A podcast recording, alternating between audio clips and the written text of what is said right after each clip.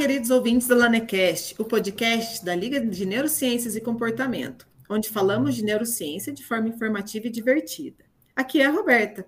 Vou acompanhar vocês nessa temporada. Juntos vamos descobrir várias neurocoisas bem legais. Nessa segunda temporada, o tema foi escolhido por vocês, ouvintes, pelas nossas redes sociais. Então, vamos falar sobre grandes neurocientistas e as descobertas importantes para a ciência. Hoje, a minha convidada é a ilustre Carolina Macedo de Souza.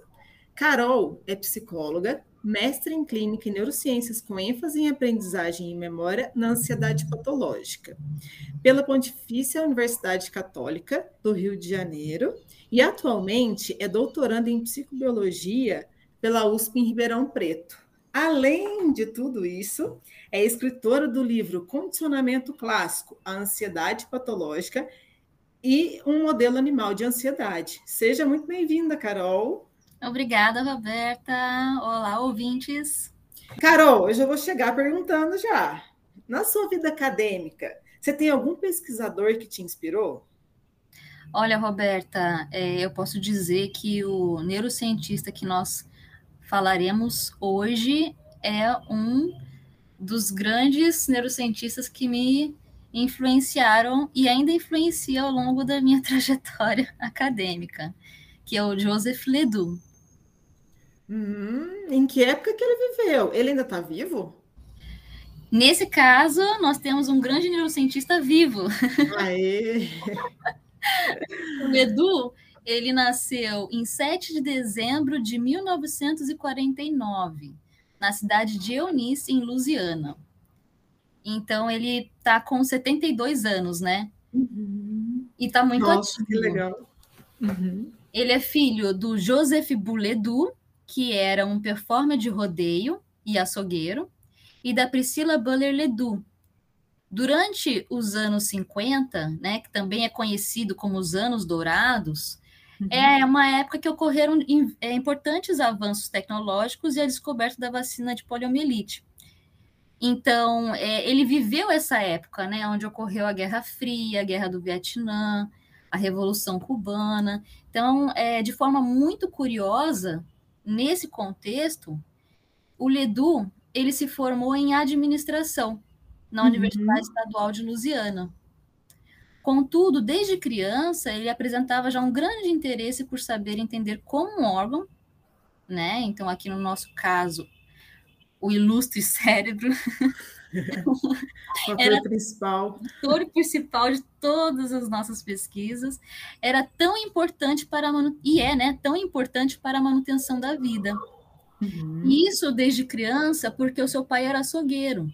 E nas experiências que ele vivenciou desde muito jovem, ele pôde observar e desenvolver um olhar diferenciado acerca deste órgão que é tão vital.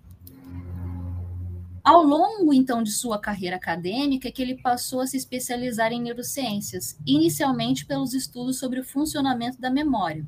E neste percurso, ele realizou trocas científicas com Gazzaniga, com Robert Thompson, com Skinner, que são também grandes pesquisadores. Uhum. Nos dias atuais, o Ledoux é um pesquisador muito ativo e um neurocientista muito influente ficou conhecido mundialmente como o doutor do medo, que até nas nossas pesquisas do, do Lanecon, né, nas redes sociais, a gente citou. Vocês querem entender mais sobre o doutor do medo? E estamos falando hoje sobre ele. Ele continua na área científica, então realizando pesquisas sobre as circuitarias neurais relacionadas às, às emoções, e atualmente também tem desenvolvido um maior interesse por estudos sobre o princípio psicológico básico da consciência. Nossa, que legal! Então, desde, desde sempre ele se interessou pelo cérebro, né? Sim, isso é muito, muito interessante, porque ele relata, né, é, em diversas entrevistas isso. Nossa, que legal! E ele enfrentou alguma dificuldade nos, no, nas pesquisas que ele realizou? No início, ele teve um pouco de dificuldade, porque a área dele não era uma área relacionada com é, a saúde, né? Então, ele começou por administração de empresas. Foi no mestrado dele que ele começou a estudar o pensamento né, do consumidor, então, como é que como é que as pessoas interagiam com, com esse mercado do consumo, e ele começou por aí a se interessar por psicologia, mas nesse início ele teve um pouco de dificuldade, porque ele teve que conhecer né, mais sobre a área, foi com Robert Thompson que ele começou um curso sobre circuitarias da memória, que aí falava um pouquinho dessa rede de formação de memória. No início ele teve um pouquinho de dificuldade, mas depois que ele ingressou, é, ele começou a produzir bastante material acerca do tema.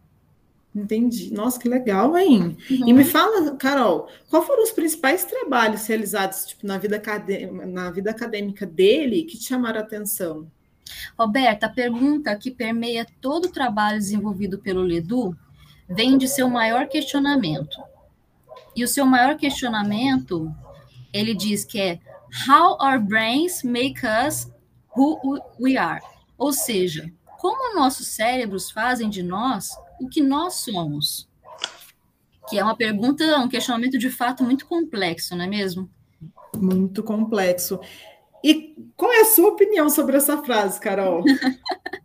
então, eu, eu, eu tenho ele como um, um ilustre né, é, neurocientista, porque ele foi procurar justamente saber os caminhos de como as circuitarias neurais influenciam o nosso comportamento. Então, é, em uma das entrevistas do Ledu, Uhum. Ele discursa é, reflexivamente né, sobre o quão é curioso o poder que o cérebro tem de ser o responsável pelo que somos, e assim, de como estes processos se dão. Isso porque a todo instante existe uma interação entre quem somos e o meio que estamos inseridos. Uhum. Ele focou então a sua trajetória científica neste objetivo de mapear as circuitarias neurais relacionadas às emoções principalmente acerca da emoção de medo, que é a mais primitiva, né? Então, fica mais fácil também da gente estudar em modelos animais o medo. Uhum. E um dos seus trabalhos mais conhecidos é justamente a obra O Cérebro Emocional, Os Misteriosos Alicerces da Vida Emocional, onde ele descreve de forma cronológica todo o caminho das descobertas das neurociências, percorrido até o seu presente momento. E ele dá um desfecho, né, no final desse livro, sobre as circuitarias neurais envolvidas na aprendizagem e na memória do medo, seja esse medo inato ou aprendido. Uhum. É aquela velha é, dúvida, né? Se é o uhum. ambiente uhum. ou se é a genética, né? Ele iniciou com uhum. isso, eu acho que até hoje é discutido, né? Esse assunto. O que nos limita, o que nos, nos comove, né? Nos, nos motiva, se é o ambiente, se é a genética. Mas Sim. muito interessante, né? Ele já, já questionando esse, essa relação, né? Verdade, Roberta. Ele, ele trabalhou em laboratório famoso? Onde foi, onde foi que ele desenvolveu as pesquisas dele? O Ledu ele trabalhou no laboratório de neurobiologia, onde recebeu treinamento técnico em técnicas de neurociência de ponta e iniciou o programa de pesquisa sobre o mecanismo cerebral da memória emocional que ele busca desde então. Foi em, em 89 que ele ingressou no recém-formado Centro de Ciências Neurais da Universidade de Nova York como professor associado. E em 91 ele foi promovido a professor titular. Já em 96, ele se tornou professor de ciências. Em 2005, ele foi nomeado professor universitário, que é a maior honra para um membro do corpo docente da Universidade de Nova York. E além disso, desde 2007 é diretor do Instituto do Cérebro Emocional e do Instituto Nathan Klein. Nossa, qual foi o principal trabalho que ele teve que, se, que é importante até hoje? Porque, pelo que você está falando, ele continua muito ativo e produzindo trabalhos significativos, né? para a ciência, para a gente ali dentro do laboratório, que pode ter ainda a chance de, uhum. de ler artigos recentes dele, mas qual foi realmente o trabalho mais importante? Roberta, esse livro, né, O Cérebro Emocional, ele é altamente citado. E apesar de ter sido prim o primeiro né, livro dele, a partir desta obra, ele passou a ter uma alta produção também de estudos acerca do papel da amígdala no processo de aprendizagem associativa. Então, investigando o papel da amígdala, nos gatilhos comportamentais, quando o estímulo, né, que nem a gente já conversou, tanto quanto é inato ou aprendido. A amígdala para o Ledu, ela é responsável pela qualidade aversiva do medo. É ela quem dá o colorido emocional. O Ledu ele é muito reconhecido pelos seus estudos acerca dessa estrutura que compõe o nosso sistema límbico, né, que é o nosso sistema das emoções. Através, portanto, desses estudos com modelos animais, o trabalho do Ledu no processamento de ameaças na amígdala ajudou a entender as respostas exageradas, né, que nós temos, que na verdade são respostas muito primitivas e, portanto, muito importantes, mas respostas em relação às ameaças que nós temos também nos transtornos de ansiedade em humanos. Então, tudo aquilo que nós sentimos nas as reações fisiológicas. Neste percurso, ele também desenvolveu e ainda desenvolve essas pesquisas sobre a consciência, tanto de seus processos conscientes quanto os não conscientes. Então, do que se trata isso, né? Esses processos eles estão relacionados a como expressamos os conteúdos memorizados. Os processos de memorização, eles podem ser implícitos e assim não podem ser declarados, como por exemplo a execução de uma tarefa de procedimento, como andar de bicicleta, amarrar uhum. o cadastro do tênis, e também dos processos que são explícitos, e estes podem ser declarados, como contar a história de um filme ou falar sobre o seu dia. O Ledu, ele se aprofunda nesta complexidade dos sistemas de memorização e de seus respectivos caminhos neurais. Nossa, que legal. Então, quer dizer que a, uma das explicações aí que a gente tem desse transtorno de ansiedade generalizada, que está super atual e super comum, principalmente por conta da pandemia, né? Pode uhum. vir das descobertas dele, né? Sim, é, colabora muito, apesar da gente é, lidar com modelos animais em pesquisa básica, pesquisa pré-clínica. Esses estudos eles são essenciais para a gente entender os mecanismos neurais em, é, relacionados em cada um desses transtornos, pois tem estruturas que nem a amígdala, né? Que elas é, têm um papel é, essencial em todos eles, a partir do momento que a gente está falando do medo e da ansiedade. Mas existem é, algumas pequenas, alguns detalhes que permeiam e mudam, né, se alteram esses, esses transtornos. Então, portanto, também a, a farmacologia ideal para eles é diferente. E outras também é, questões são abordadas, porque a gente também tem estudos aí, então, já mais clínicos, que vão entrar em, é, de forma complementar com esses pré-clínicos sobre o tratamento também psicológico. Quais tratamentos são mais efetivos? Tratamentos que são é, que trabalham o comportamento e usam é, de fármacos são mais efetivos, é, apesar de que cada caso é um, esses estudos colaboram muito para que a gente tenha um aperfeiçoamento é, nessa nossa área, né? Uhum. Carol, é, acho que essa a vida acadêmica dele foi realmente muito importante. A gente vê a grandiosidade que ele tem, mas uhum. aqui a gente quer saber um pouco mais sobre a vida, né? Sobre o grande cientista mesmo. Então, você sabe mais informação sobre a vida pessoal dele? Ah, Roberto, eu tenho uns dados bem interessantes. Ao todo, desde 1974, o Ledu ele publicou em torno de 214 artigos experimentais, mais uhum. de 154 artigos de revisão ou capítulos de livros, uhum. e ao todo oito livros, ele explica, então, as teorias experimentais, circuitarias relacionadas às emoções, e sempre, principalmente, com esse foco, né, do medo e da ansiedade. Dentre seus livros estão, aí a gente tem uma lista, A Mente Integrada, Mente e Cérebro, Diálogos na uhum. Neurociência Cognitiva, O Cérebro Emocional, que eu já citei para vocês, o self-sináptico, como o nosso cérebro se torna quem somos, que tem muito a ver com aquele questionamento dele, né? O self, uhum. da alma ao cérebro.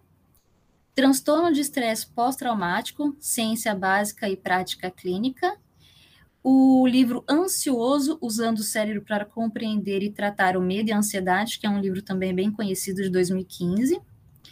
E a profunda história de nós mesmos, a História de 4 bilhões de anos de como obtivemos cérebros conscientes, que é de 2019. Então, para além dessas contribuições, ele também participou de uma coluna sobre ansiedade no jornal New York Times, programas de rádio, de televisão.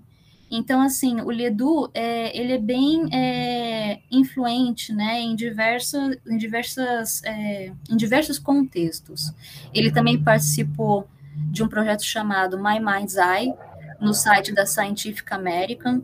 Então, a gente tem aí um, um vasto repertório né, de publicações e de atuações do Ledu. Ele já recebeu também diversas premiações. Então, é, ele é bem influente na, nas neurociências.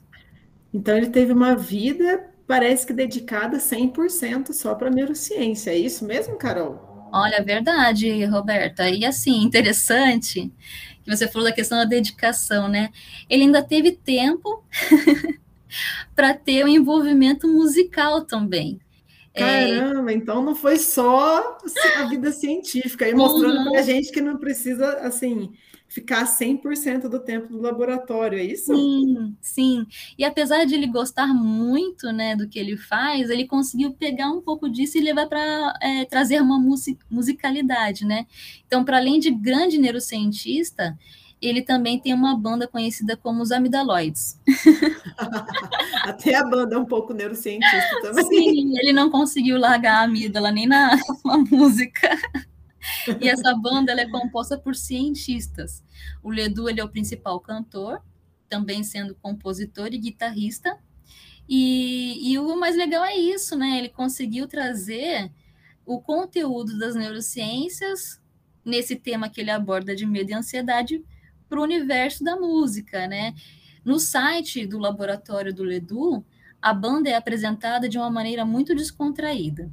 Eles citam assim que os amidaloides são cientistas que perdem sua aparência científica à noite e sobem ao palco com canções sobre amor e vida recheados de insights extraídos de pesquisas sobre a mente, o cérebro e os distúrbios mentais. Isso daí está parecendo tática para lembrar o nome e as vias das coisas, hein? Sim, eu acho. Eu colegial, acho né? Que a gente fazia música para lembrar o nome das coisas. Sim, é. Você vê o lado bem professor do Ledu, né? Sim, ele respira neurociência, né? Sim, não é à toa que ele te inspirou, mas pelo jeito ele não só te inspirou para sua linha de pesquisa, mas também em escrever livro, né, Carol? Você quer falar um pouquinho mais sobre o seu livro? Eu fiquei curiosa para saber como que ele é, do que se trata, mas sem contar spoiler, hein? Falo sim, Roberta. Vou tentar não contar spoiler para os nossos ouvintes. Então, o livro, ele se chama Condicionamento Clássico, em quem você já disse lá no início da entrevista, a ansiedade patológica e o modelo animal de ansiedade. Ele foi lançado esse ano e eu convido a todos que gostaram de ouvir este Lanecast a adquirirem. Como o título já diz, o livro ele aborda a ansiedade e seus transtornos. E todo o seu conteúdo é fundamentado em estudos científicos, levando conhecimento científico com uma linguagem de fácil compreensão ao leitor. Portanto, com conteúdo seguro, apesar de não ser um livro de autoajuda, né, que é o que a gente mais vê sobre livros de ansiedade, ele é um livro psicoeducativo, podendo ser uhum. usado para adquirir conhecimento sobre o que é ansiedade. A ansiedade é sempre patológica? Como os transtornos de ansiedade se desenvolvem? Como eles podem ser tratados? Dentre outras diversas é, curiosidades que a gente tem, né, diversos aspectos desses transtornos tão comuns hoje em dia. E, portanto, ele é uma leitura objetiva para todos os públicos e fico é, disponível, né, Roberta, também, é, que seria um prazer é, poder ter aí, é, receber dúvidas e ficar também é, disponível para possíveis conversas acerca do livro.